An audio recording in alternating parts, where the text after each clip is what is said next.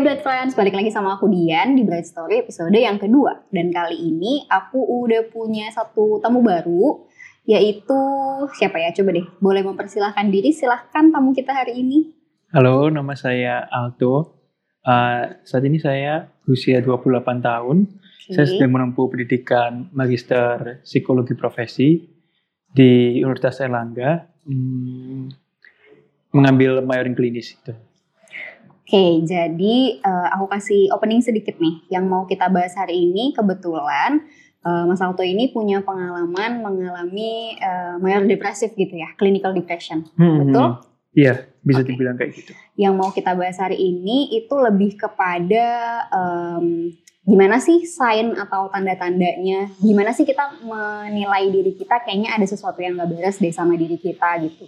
Terus apa sih harapan dari orang-orang yang ada di posisi itu gitu terhadap orang-orang di sekitarnya dan apa sih yang eh, sebaiknya tidak dilakukan oleh orang-orang di sekitarnya. Hari ini tuh kita nggak bakal eh, nggak bakal ngebahas tentang apa penyebabnya, eh, ada cerita apa di baliknya nggak akan terlalu bahas tentang hal-hal yang personal gitu. Jadi lebih hmm, yang kira-kira bisa bermanfaat untuk kita tahu supaya kita lebih bisa memposisikan diri ketika menghadapi orang-orang dengan gejala depresi gitu. Nah mungkin bisa diceritain dulu secara singkat eh, apa sih waktu itu yang dirasain, ada gejala apa yang Mas Alto rasain? Kayaknya ini ada yang nggak beres deh sama aku gitu. Uh, kayak awal tahun 2016 waktu itu, uh, saya kan baru masuk ke satu perusahaan gitu sebagai karyawan baru. Uh, awal tahun 2016 itu pokoknya karena ada situasi kantor tertentu itu yang saya rasakan adalah kecemasan yang berlebihan ya. Nah ini terlepas uh, sebenarnya saya diagnosisnya yang lebih tepat apakah eksklusif MDD atau juga komorbid dengan gangguan kecemasan juga terlepas dari itu ya. Ah, by the way, MDD itu major depressive disorder ya teman-teman. Iya, Oke, major silakan. depressive disorder terus uh, yang saya alami pertama kali itu soal kecemasan. Jadi kayak ada uh, kayak dipenuhi oleh uh, pikiran bahwa di kantor besok atau di kantor kapan pun itu bakal ada evaluasi negatif dari orang lain yang terkait dengan pekerjaan saya. Nah, uh, kayak dalam sepekan itu saya baru merasa tenang mungkin Jumat malam. Karena kan saya tahu bahwa dua hari besoknya itu saya punya waktu libur gitu. dan itu kan hari terakhir bekerja gitu dalam sepekan. Tetapi kenyataannya adalah meskipun saya bisa tenang di Jumat malam kecemasan itu muncul lagi sejak Sabtu malam kayak gitu. Dan semakin parah di hari Minggu. Dan setiap kali saya bangun pagi di hari kerja itu memang mau apa ya momen yang paling menakutkan buat saya waktu itu Uh, menyadari bahwa mungkin pengalaman buruk itu bakal terjadi lagi bahwa saya akan uh, mendapatkan evaluasi negatif dari orang lain terkait kinerja saya di kantor itu. Oke, berarti eh, triggernya gitu mungkin ya, Hmm. pemicunya eh, work stress gitu ya. Rel- related Hmm. lah masalah-masalah Ah. work stress gitu. Tapi Hmm. sebelumnya, apakah rasa itu kan berarti bisa dibilang takut dikritik gitu ya kalau ada evaluasi, takutnya nanti ada evaluasi Hmm, gitu kan ya. Iya, iya. Nah sebelum kerja itu, apakah emang udah ada dalam tanda kutip eh, bawaan gitu ya maksudnya? Hmm. Emang orangnya tuh gampang susah untuk dikritik, takut gitu buat dikritik Hmm. atau gimana? Ya, saya pikir iya sih. Uh, saya termasuk orang yang uh, sangat mudah untuk mengkritik diri sendiri gitu. Dan uh, mungkin juga lebih bahkan lebih keras gitu daripada kritikan yang dari orang lain seperti itu. Jadi ketika uh, orang lain memberikan kritikan ke saya itu kayak semakin mengonfirmasi bahwa saya emang uh, gagal melakukan pekerjaan ini seperti itu.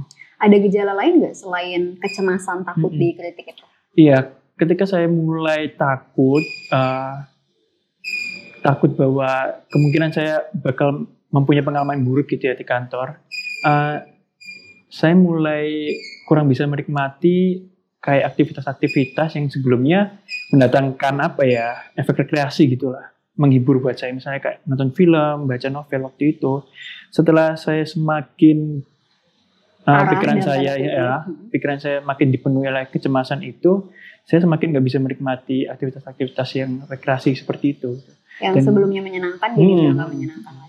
Dan sebenarnya waktu itu saya waktu itu saya belum tahu bahwa itu adalah gejala depresi, tapi kalau sekarang kita udah tahu itu kan sebenarnya emang salah satu gejala utama di depresi kan yang disebut dengan anhedonia itu kan. Hmm. Kayak itu sih waktu itu salah satu yang uh, saya yang merasa kayak ada yang berbeda gitu sama kehidupan saya yang sebelumnya gitu.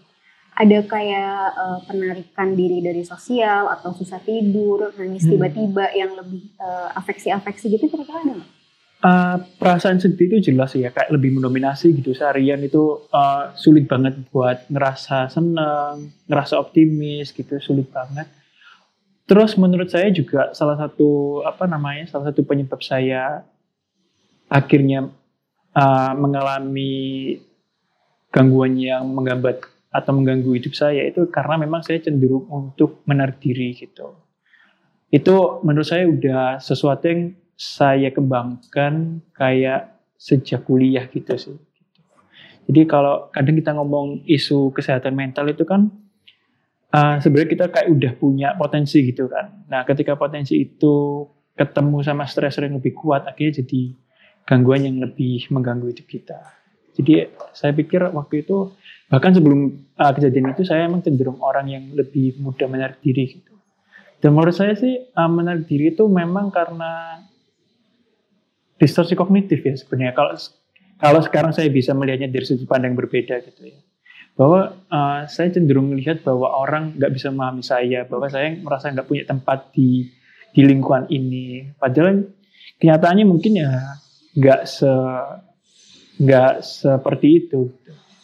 Oke, eh, berarti salah satunya ada eh, distorsi kognitif itu adalah kesalahan dalam proses berpikir gitu kan ya, Hmm. yang yang eh, kita tuh mengambil kesimpulan yang salah terhadap Ah. realita yang ada di depan kita. Iya, gitu. iya. Misalnya aja ketika ada orang yang gak ngajak kita ngobrol, kita bisa aja langsung kayak ngelitik diri Hmm. kita, nganggap kita nggak asik, Iya. nganggap kita nggak dianggap sama mereka Hmm. yang padahal bisa aja mereka lagi sibuk sama Hmm. kerjaannya, jadinya Iya. mereka nggak ngajak kita ngobrol Hmm. gitu. Jadi itulah teman-teman dimaksud dengan kesalahan dalam proses berpikir dan Hmm. itu yang juga dialamin sama Mama Salto waktu itu Hmm. gitu ya. Oke, berarti kan sebenarnya sikap atau gejala yang kecil-kecilnya itu udah ada jauh sebelum masalah pekerjaan itu kan Hmm, sebenarnya udah iya. ada itu. Cuman Hmm. memang pas eh, ada masalah di kantor itu jadi pemicu yang bikin kondisinya dalam tanda kutip jadi lebih parah gitu Iya. kan ya. Hmm. Nah, sampai akhirnya kamu mutusin untuk kayaknya harus ke psikolog nih Hmm. gitu. Itu berapa lama setelah uh, kita ngambilnya dari itu aja ya dari stres kerja aja ya. Hmm. Berapa lama dari setelah itu? Uh, mungkin saya mulai ngerasain bahwa stres kerjanya itu udah berlebihan gitu mungkin sekitar sekitar bulan Maret terus saya baru akhirnya memutuskan untuk mencari bantuan profesional itu bulan Juli Oke, di yang empat bulan gitu empat bulanan ya. Hmm. Berarti empat bulanan dari ngerasa kayaknya udah nggak bisa lagi nih Hmm. gitu. Akhirnya memutuskan untuk ke psikolog gitu. Ah, Pemicunya apa sampai akhirnya harus hari ini nih ke psikolog gitu. uh, karena ngerasa emang saya nggak bisa nyelesain masalah ini sendiri sih dan kelihatannya juga saya nggak punya apa saya nggak punya lingkungan yang waktu itu yang juga bisa membantu saya nyelesain masalah ini jadi saya emang butuh orang lain gitu yang lebih bisa memahami situasi ini Berarti di hari kamu memutuskan untuk ya udah deh psikolog aja itu udah ibarat kata udah muak banget karena Iya, udah iya. nggak ada tempat buat cerita Hmm. lagi gitu. Nah, aku mau bahas sedikit nih tentang kamu kan anak psikologi, Hmm. ya kan? Ada nggak sih pertimbangan-pertimbangan khusus atau perasaan-perasaan tertentu eh, karena kamu anak psikologi gitu Hmm. dan kamu memutuskan harus ke psikolog gitu? Apakah Hmm. ada perasaan eh, malu mungkin Hmm. atau ada perasaan eh, ragu jadi menunda-nunda itu Hmm. bagaimana? Uh, sebenarnya keinginan saya untuk mencari bantuan profesional itu sebelumnya kayak udah ada satu bulan atau dua bulan Oke. sebelum saya memutuskan pergi ke psikolog. Uh, sebenarnya untuk pertimbangan saya ngerasa malu itu ada, tapi ketika saya benar-benar datang ke klinik itu, datang ke klinik itu baru kan kita ditanyain soal latar belakang atau apa Hmm. gitu kan. Nah, di situlah ada perasaan malu kayak apa takut di label Hmm. negatif gitu kan. Tapi sebenarnya ya realitanya nggak ada yang ngomongin seperti itu gitu. Yang lebih diomongin adalah eh, kayak psikolognya bilang ya makasih kamu udah eh, datang ke kita gitu. Ya seperti itu sih. Jadi perasaan tetap ada, perasaan malu tetap ada, tapi saya sendiri nggak melihat itu ditunjukkan oleh orang-orang yang membantu saya. Jadi sebenarnya perasaan malunya ada, tapi begitu Hmm. nyampe di tempatnya, oh ternyata perasaan malu tuh nggak perlu lagi orang-orang yang psikolognya juga malah menerima, nggak Hmm. mengucilkan atau menyudutkan Hmm. gitu ya. Nah, Oke, nah pas banget nih bahas pas kamu udah konsultasi sama psikolognya gitu. hmm. Apa yang dilakukan oleh psikolognya? Apa yang diucapkan? Apa yang diberikan? Mungkin terapi apa yang diberikan gitu? Terus apakah dirujuk ke psikiater lalu dikasih obat atau gimana pengalamannya? Uh, oh ya sebenarnya saya itu waktu itu datangnya ke psikiater sih. Untuk pertama kali? Nah, untuk pertama kali itu datang ke psikiater dan sebenarnya yang saya alami adalah saya bisa dibilang gagal buat uh, mempertahankan bantuan profesional itu karena memang uh, orang-orang yang yang dekat dengan saya semacam masih mempunyai stigma negatif gitu ya tentang orang yang uh, pergi ke psikiater atau ke psikolog gitu. Sementara sebagai orang yang depresi, ah menurut menurut saya sih waktu itu kayak saya ngerasa udah ngecewain banyak orang gitu kan karena keputusan saya untuk ah, keluar dari pekerjaan ah, sementara orang-orang terdekat saya juga selama ini sudah ah, puas gitu dengan kondisi saya saat itu gitu. Jadi saya merasa mengecewakan banyak orang karena keputusan saya dan kondisi saya saat itu. Jadi waktu itu ketika orang-orang di sekitar saya mengatakan bahwa ah, lebih baik jangan diterusin ke situ, saya cenderung untuk ah, mengikuti gitu permintaan mereka. Karena yang di pikiran saya waktu itu apalagi yang bisa saya lakukan gitu. Yang paling enggak tidak terlalu melukai perasaan mereka. Padahal sebenarnya di satu sisi sebenarnya yang saya butuhkan juga bantuan bantuan psikiater atau psikolog seperti itu. Jadi saya akhirnya cuma dua kali tiga kali bertemu dengan psikiater. Di pertemuan pertama itu saya uh, habis intake habis Hmm. intake interview itu saya dikasih resep. Yang mungkin waktu itu saya pikir antidepresan ya gitu. Tapi juga karena uh, mendapatkan stigma negatif juga tentang uh, Obat-obatan. tentang obat-obatan yang seperti itu. Akhirnya juga saya berhenti gitu. Nggak sampai seminggu saya berhenti. Padahal waktu itu saya juga tahu bahwa paling nggak untuk uh, merasakan efeknya itu kan kita harus melakukannya selama beberapa minggu paling nggak gitu. Dan nggak bisa diputuskan secara tiba-tiba gitu kan Oke, eh, ada pertimbangan tertentu nggak sih waktu itu kenapa ke psikiater bukan ke psikolog? Eh, waktu itu sih sebenarnya hmm, karena saya nggak sempet nyari gitu, Oke. saya nggak sempet nyari kalau mau ke psikolog itu di mana gitu. Jadi apa yang saya pikirkan waktu itu ya itulah yang saya tuju gitu. Berarti ke rumah sakit ya kalau Iya psikiater? ke rumah sakit. Oh berarti ngerasa butuh bantuan terus akhirnya ke rumah sakit dan memang kebetulan di rumah sakit pasti lebih banyak psikiaternya gitu ya daripada Iya. psikolog. Hmm. Jadi waktu itu dapatnya psikolog. Hmm. Oke. Terus eh, psikiater itu kah yang pada akhirnya memberi diagnosa eh, kamu nih depresi gitu? Hmm, hmm. Oh berarti psikolog eh psikiaternya itu memang mengeluarkan diagnosa ya waktu itu ya? Eh, sebenarnya waktu itu ya, sebenarnya waktu itu eh, saya sempat lihat dari resepnya itu, resep Oh, yang dipakai oke. obat. Nah di situ kan ada diagnosisnya. Oke oke. Saya tahu bahwa itu kan kode PP3G kan. Ah, ah, ah, Nah, ah, sebenarnya ah, ah. Saya tahu bahwa saya depresi dari situ karena itu kode untuk depresi. Oke berarti sebenarnya psikiaternya nggak ngomong langsung Iya. ya? Dan mungkin karena waktu itu baru pertemuan yang pertama kan. Mm-mm. Baru per- Baru pertemuan pertama, pertemuan kedua itu cuma singkat banget gitu. Jadi boleh dibilang saya belum mendapatkan intervensi. Bahkan mungkin asesmen yang memadai pun belum waktu Belum. itu. Jadi psikiaternya sebenarnya nggak ngasih diagnosa secara terucap, Hmm. tapi dari resepnya itu diagnosa yang ditulis Hmm. eh, depresi gitu ya. Mm-mm. Oke. Terus itu kan tiga kali kamu datang ke psikiater. Hmm. Itu makan waktu berapa lama?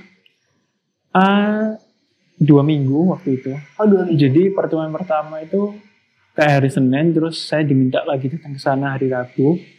Terus habis gitu minggu berikutnya baru diminta lagi datang ke sana. Setelah itu, uh, setelah tiga minggu dan akhirnya berhenti, hmm. ada upaya untuk mencari bantuan lagi atau udah lost, udah deh nggak minta bantuan lagi? Waktu itu sih enggak sih, karena pertimbangan yang pertama itu sih, karena saya ngerasa mau ngikutin aja kata orang-orang terdekat gitu maunya apa. Oke. Berarti setelah kamu tiga kali ketemu psikiater, abis itu udah benar-benar stop dan juga tidak mencari uh, referensi psikolog lain atau psikiater lain gitu juga enggak enggak, enggak waktu itu. Oke. Okay. Hmm. Overall dari pengalamannya, hmm. reviewnya gimana? Maksudnya apa sih yang dirasain ketika ketemu psikiater? Sebenarnya tuh membantu atau enggak sih? Karena kan bisa dibilang kamu berhenti bukan karena kamu ingin berhenti kan? Hmm. Bisa dibilang kamu berhenti secara terpaksa dalam tanda kutip gitu. Hmm. Nah tapi kalau dari kamunya sendiri, uh, gimana sih sebenarnya reviewnya ke psikolog atau ke psikiater tuh membantu gak sih?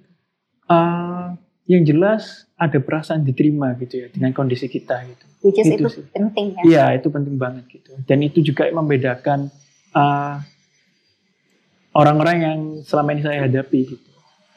Gitu sih yang paling uh, saya rasakan dan mungkin juga pengalaman saya termasuk sangat-sangat terbatas gitu ya. Karena cuma ketemu tiga kali gitu. Dan belum juga masuk ke tahap intervensi gitu. Jadi saya nggak bisa bicara banyak. Tapi yang jelas sejak pertemuan pertama yang saya rasakan adalah ya perasaan lebih diterima gitu. Uh, sama kondisi saya.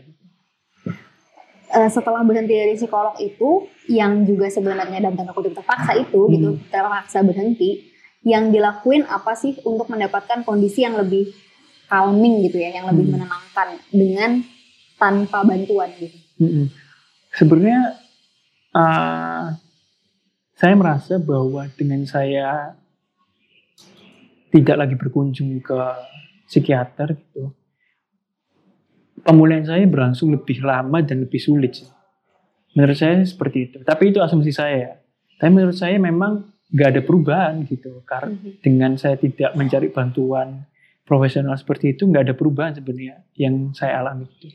Jadi selama dua tahun tetap kondisinya masih sama saya sering banget uh, mengalami episode-episode depresif kayak gitu. Kecemasan saya juga banyak. Saya yang merasa uh, nggak uh, berharga juga nggak merasa yakin ke depan mau ngelakuin apa kayak apa. Jadi ya sebenarnya nggak ada nggak banyak perubahan. Iya, nggak banyak perubahan selama itu. Uh, tapi uh, bisa dibilang sekarang tentu kondisi kamu udah lebih baik dong. Hmm. Gitu. Nah, uh, gimana prosesnya dari yang tadi tidak ada perubahan itu hmm. sampai udah bisa mencapai sekarang yang udah jauh lebih baik gitu. Titik baliknya tuh di momen apa gitu? Uh, titik baliknya sebenarnya jadi selama saya ada dua tahun itu uh, mungkin literally nggak ngelakuin apa-apa gitu, nggak punya rutinitas yang berarti gitu kan. Uh, ya paling nggak saya banyak-banyak refleksi sih waktu itu, banyak-banyak refleksi, terus juga ngelakuin hobi yang selama ini saya ingin lakukan, walaupun tetap nggak optimal gitu ya. Cuma saya berusaha untuk menyibukkan diri, terus uh, waktu itu saya tuh pernah ke kayak apa namanya bursa buku impor yang murah oh. itu loh. Nah itu terus waktu itu saya tuh uh, beli buku yang judulnya tuh Overcoming Overcoming apa ya Paranoid kalau nggak salah. Karena emang judulnya yang ada itu. Saya tertarik karena di situ ditulis bahwa buku itu pakai teknik cognitive behavior gitu kan. Saya tertarik buat baca itu. Terus uh, meskipun itu nggak relate gitu ya sama kondisi saya gitu.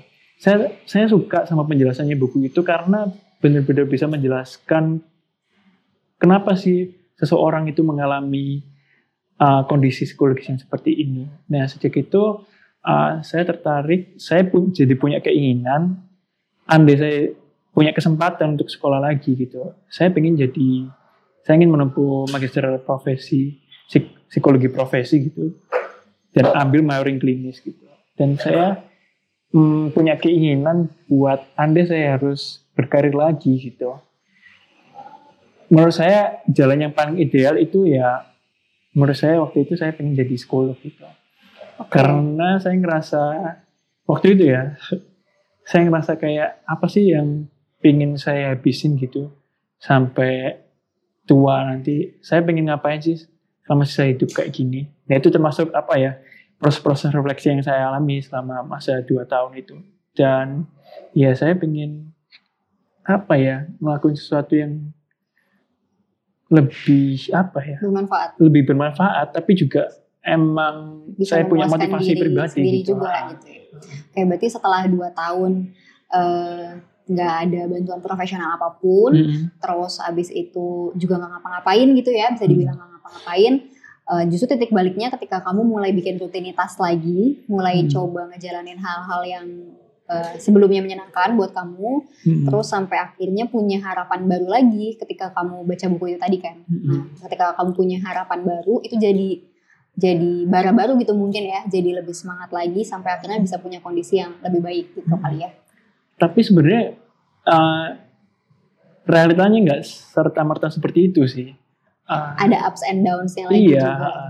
dan bahkan sebenarnya dengan saya punya cita-cita kayak gitu punya keinginan saya nggak nggak yakin sebenarnya jadi kayak semacam punya keinginan aja tapi kayak nggak berani untuk bikin langkah-langkah yang konkret untuk benar-benar mencapai ke sana gitu jadi waktu itu ketika saya depresi saya mau punya keinginan apa pun itu pasti apa ya kayak ngerasa ditekan gitu. iya nggak pede sama kemampuan kita Rasa ditekannya sebenarnya sama diri sendiri gitu Hmm, ya. Karena iya. kita punya target yang kita kok ragu buat bisa mencapainya gitu. Hmm. Jadi sebenarnya tertekan sama diri sendiri juga gitu ya Hmm. kondisinya waktu itu. Oke. eh, tapi long story short, akhirnya perlahan-lahan kondisinya Hmm. sudah semakin membaik dan semakin membaik, semakin membaik gitu kan ya. Uh, sebenarnya jujur aja waktu itu nggak juga gitu. Jadi episodenya itu tetap tetap sering terjadi. Menurut saya waktu itu benar-benar titik baliknya dalam arti ada perkembangan secara dari afek saya ada perubahan itu ya semenjak saya benar-benar uh, diberikan kesempatan untuk melanjutkan pendidikan lagi. Oke. Di situ benar-benar uh, semacam ada perubahan yang signifikan gitu. loh. Berarti semenjak udah akhirnya sekolah lagi, Hmm. mungkin jadi lebih clear kali ya visionnya bahwa Benar. uh, oh ini kesempatannya lebih terbuka nih Ah, untuk benar. mencapai apa yang kita inginkan Mm, gitu. benar. Karena kan kalau sebelum mulai sekolah masih abu-abu gitu Iya. untuk mencapai yang Hmm. diinginkan kan harus sekolah dulu. Ini sekolahnya keterima atau enggak Iya, gitu benar. kan. Tapi pas keterima Kayak mungkin gitu. jadi lebih clear gitu ya Hmm. jalannya bahwa ada kok harapannya untuk bisa mencapai apa yang diinginkan Hmm, gitu ya. Iya benar. Eh, kondisinya saat ini gimana? Maksudnya ada nggak sih dampaknya kayak misalnya mungkin sesekali masih suka eh, itu tadi ya salah dalam berpikir gitu mengambil Hmm. kesimpulan yang salah terhadap eh, kondisi yang kita alamin atau mungkin masih suka eh, sensitif gitu sama kritik orang misalnya gimana sekarang kondisinya? Iya, jadi kayak salah satu pelajaran yang saya ambil selama masa-masa refleksi itu, saya juga sadar pentingnya untuk menjalin relasi sosial dengan orang. Tetapi yang lebih penting lagi adalah mengenal diri sendiri. Ketika kita lebih mengenal diri sendiri, ketika kita tahu batas kita seberapa, apa yang membuat kita nyaman gitu di hidup ini, eh, jadi itu kayak memberikan panduan gitu loh, kita mau ngapain di hidup ini. Termasuk soal relasi sosial. Salah satu yang saya sadari selama selama masa-masa refleksi itu, uh, saya butuh kehadiran orang lain gitu. Tapi orang lain seperti apa gitu. Saya akhirnya menyimpulkan bahwa saya butuh orang yang punya pandangan yang lumayan berbeda gitu dengan saya. Misalnya saya cenderung orang yang gampang terdistorsi gitu untuk ketika melihat realita gitu. Jadi saya harus cari orang yang lebih yang lebih bisa menyeimbangkan Objektif, itu, ya. iya gitu. Dan saya juga kembali uh, menjalin relasi dengan teman-teman yang sebelumnya udah renggang gitu relasi kita gitu. Tapi yang saya sadari juga saya bukan tipe orang yang nyaman untuk berinteraksi dengan banyak orang. Jadi yang saya lakukan adalah saya menjalin relasi, tapi yang penting adalah kualitasnya. Gitu. Ya. Jadi sedikit orang nggak apa-apa, yang penting saya punya uh, teman-teman yang berkualitas gitu, Ya. yang punya pembicaraan yang berkualitas kalau kita ketemu kayak gitu. Iya kadang itu juga sih yang suka jadi pertanyaan orang gitu. Hmm. kayak eh, aku tuh susah deh buat buat bikin pertemanan gitu. Aku tuh Hmm. nggak punya banyak teman gitu. Mm-mm. Which sebenarnya fine gitu Iya, ya, nggak iya, apa-apa gitu. itu. Karena nggak ada pak apa ya nggak ada patokannya yang baku kita tuh harus punya teman berapa Ah, sih ah. di dalam hidup Iya, ini benar. itu tuh nggak Ah, ada patokannya gitu Hmm. selama bisa nge-manage pertemanan yang ya oke mungkin terbilang gak banyak gitu tapi kualitasnya baik ya itu juga justru lebih baik daripada pertemanannya banyak tapi tidak berkualitas gitu iya. kan dan itu memang eh, gimana supaya ngebangunnya bisa baik ya kita harus tahu diri kita sendiri dulu ya Iya. kan tahu Hmm. butuhnya teman yang seperti apa Hmm. sampai pada akhirnya kita bisa ngefilter teman-teman kita tuh maunya yang kayak gimana Hmm. gitu kan. Iya emang bener sih mengenali diri sendiri itu penting banget. Berarti sekarang bisa dibilang eh, dengan perlahan lebih belajar tentang diri sendiri, tentang kebutuhannya sebenarnya apa gitu. Hmm. Berarti bisa dibilang sekarang udah punya lebih kontrol ya, punya kontrol yang lebih baik terhadap diri sendiri juga. Hmm, iya jadi kayak saya lebih tahu apa yang saya inginkan gitu dalam itu. Tapi salah satu tantangannya juga adalah mungkin kita di zaman sekarang gitu terbiasa banget terpapar sama standarnya orang Iya, lain betul. gitu. Dan salah satu tantangan menurut saya jadi orang zaman sekarang itu adalah berusaha mempertahankan kebutuhan kita gitu. Dan nggak membiarkan kebutuhan orang lain itu menjadi kebutuhan kita Iya betul. itu sih yang uh, salah satu tantangan orang zaman sekarang tuh. Dan menurut saya, saya belajar banyak tentang hal itu itu ketika ketika lari sebenarnya.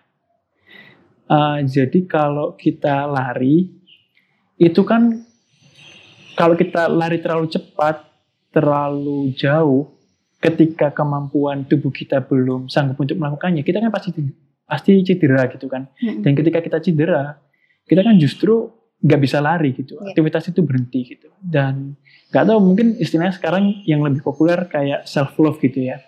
Sebenarnya saya belajar banyak tentang self love itu dari lari gitu. Kalau kamu nggak peduli sama kondisi tubuhmu, kamu nggak bakal bisa lari jauh gitu justru. Kamu bakal cedera gitu.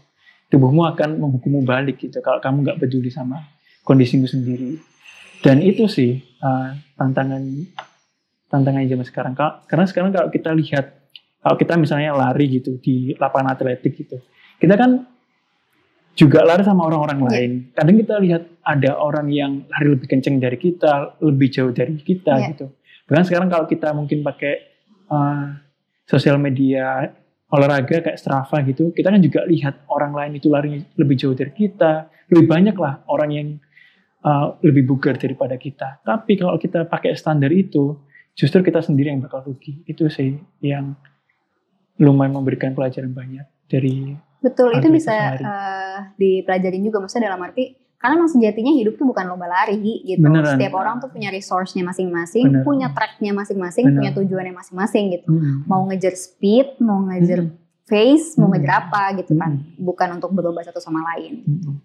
Oke, setelah ngejalanin perjalanan yang segi, segitu panjangnya gitu ya untuk mencapai kondisi saat ini yang sudah lebih baik, kalau boleh pesan gitu ke orang-orang yang ada di sekitar orang dengan eh, depresi gitu, sebenarnya apa sih yang dibutuhin sama orang yang ngalamin depresi gitu waktu itu, baik itu dari lingkungan pertemanan atau lingkungan keluarga gitu. Selain penerimaan mungkin ya, karena tadi penerimaan udah disinggung. Gitu. Ada hal lain yang mungkin dibutuhin? Hmm. Kalau menurutku ya, uh, sering kali uh, depresi itu berasal dari kekecewaan gitu kan. Kekecewaan, kekecewaan itu kan asalnya dari ekspektasi gitu. Karena kita punya ekspektasi tertentu, terus kita gagal untuk memenuhinya, ya akhirnya ada dampak psikologis kan dari kegagalan itu pasti ada dampak psikologis dari kegagalan. Tapi uh, mungkin yang membedakan kenapa kok orang akhirnya cenderung depresif atau enggak mungkin karena ekspektasi itu sifatnya kaku gitu mungkin kalau kita pakai prinsipnya rasional emosional gitu lah RIBT RIBT gitu misalnya Uh, mereka kan bilang bahwa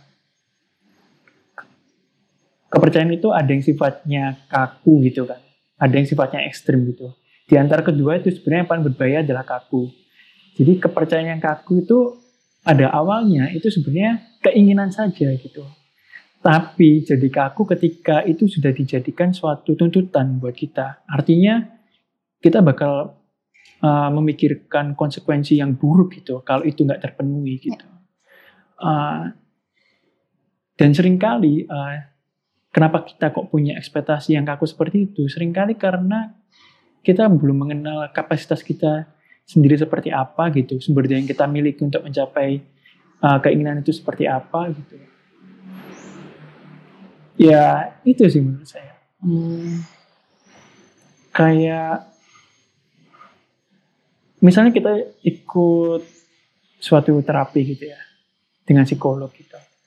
Menurut saya inti dari ngikutin terapi atau kita sebagai psikolog memberikan terapi ke klien itu lebih eh, nggak uh, cuma soal mengurangi simptom-simptom mereka gitu. Karena seperti pengalaman saya sendiri, sebenarnya simptom-simptom itu nggak bakal hilang gitu. Simptom-simptom itu bukan cuma perkara masalah afek gitu, tapi lebih perkara punya tujuan hidup lagi gitu kan.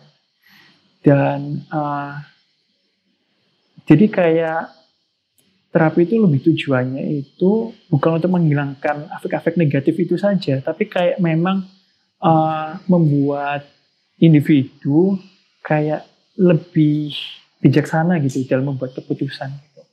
Gitu. Berarti uh, maksudnya yang dibutuhin sebenarnya bukan hanya saja hilang dari sisi gejalanya gitu, hmm. bukan jadi misalnya tidur lebih teratur, terus jadi nggak sedih-sedih lagi, iya. bukan hanya sekedar itu hmm. gitu, tapi bagaimana supaya uh, orang dengan depresi itu pengennya punya bara kehidupan lagi juga gitu kali ya maksudnya yeah. bisa lebih uh, punya visi ke depannya hmm. mau kayak gimana hmm. gitu terus ada tujuan gitu hmm. berarti uh, orang sekitar mungkin seharusnya idealnya memposisikan diri lebih kepada ngasih uh, makna ya bantu bantu mencari makna hidup iya, orang yeah. itu kali ya hmm. maksudnya bukan sekedar menghibur supaya tidak sedih lagi hmm. gitu tapi lebih kepada Eh, kamu tuh berarti kok gitu. Iya. Kamu tuh punya hak untuk menentukan hidupmu mau seperti apa. Hmm. Lebih yang kayak gitu kayak gitu hmm. berarti ya.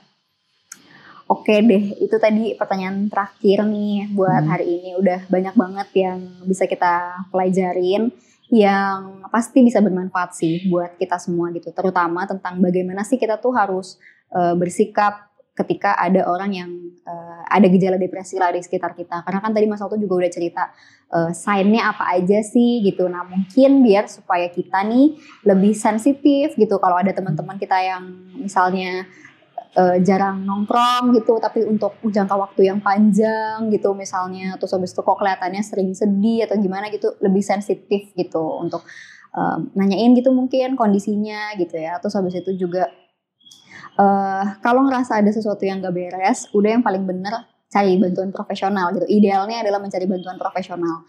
Tidak hanya sekedar mendiagnosa diri sendiri. Meskipun anak psikologi sekalipun ya yang hmm. punya yeah, teori benar. tentang gangguan-gangguan psikologis gitu, hmm. gitu, tapi uh, tidak boleh kita mendiagnosa diri kita sendiri gitu. Hmm. Dan anak psikologi ke psikolog juga nggak apa-apa kok gitu. Ternyata nggak hmm. ada masalah gitu. Ketakutan atau rasa malu yang kita rasakan tuh cuman cuman ada di kepala kita aja sebenarnya gitu. Ternyata uh, realitanya orang-orangnya atau psikolognya atau psikiaternya juga nggak ngejudge kita yang macam-macam meskipun kita anak psikologi gitu hmm. tetap mendapatkan penerimaan yang sama gitu oke deh untuk penutup nih kira-kira ada yang mau disampaikan nggak entah itu buat orang yang lagi ngalamin gejala depresi atau buat orang-orang yang ngehadepin orang dengan gejala depresi.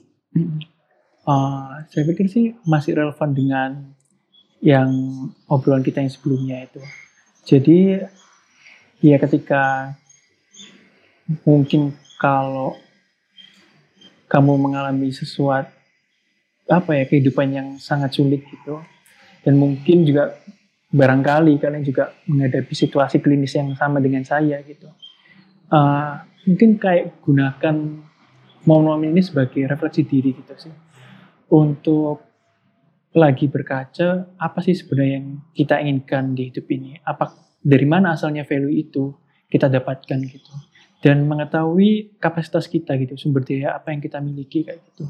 Nah menurut saya sih hmm, soalnya sering kali depresi itu bukan perkara afek saja tapi afek yang ditimbulkan oleh uh, kehidupan gitu karena uh, kondisi sulit dalam kehidupan gitu kan nah uh, seperti yang saya alami, depresi saya mungkin nggak bakal selesai kalau saya juga nggak punya tujuan hidup lagi gitu. Itu sih. Jadi memang permasalahan isu kesehatan mental itu pasti lebih besar daripada sekedar uh, perasaan sedih atau peran, perasaan apa gitu. Kita emang harus kayak nyari akar permasalahannya apa gitu.